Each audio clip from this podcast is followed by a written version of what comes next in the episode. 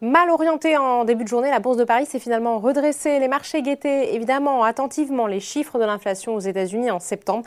Si la hausse des prix se poursuit, 0,4% sur un mois, les investisseurs ont finalement décidé de voir le verre à moitié plein et de se concentrer sur les publications trimestrielles et surtout sur les perspectives données par les grands groupes. Le CAC 40 termine la séance sur une hausse de 0,75% et flirte avec les 6600 points. Du côté des valeurs, la tech, qui après avoir été délaissée ces derniers jours en raison des craintes inflationnistes, le CAC 40.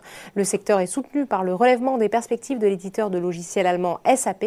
Capgemini s'offre la plus forte hausse du jour, plus 4%. LVMH, premier du CAC 40 à ouvrir le bal des publications trimestrielles, a fait part hier d'un chiffre d'affaires légèrement supérieur aux attentes, tiré par une demande soutenue en Asie et aux États-Unis et par la levée des restrictions sanitaires en Europe. Le titre gagne 3,16%. Ce sont surtout les perspectives du groupe qui rassurent les investisseurs et tout le secteur en profite.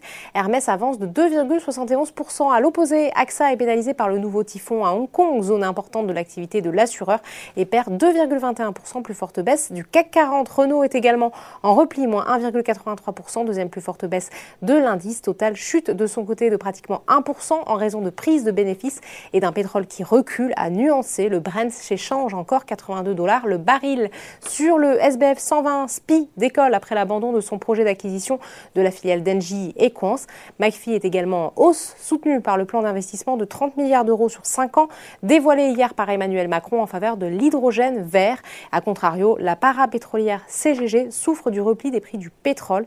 Solution 30 affiche de son côté la plus forte baisse. Enfin, outre-Atlantique, c'est aussi le coup d'envoi de la saison des résultats trimestriels qui est donné, comme toujours, par les grandes banques américaines. Pas d'engouement à Wall Street qui accueille froidement les nouvelles sur l'inflation. Voilà, c'est tout pour ce soir. N'oubliez pas, toute l'actualité économique et financière est sur Boursorama. Thank you.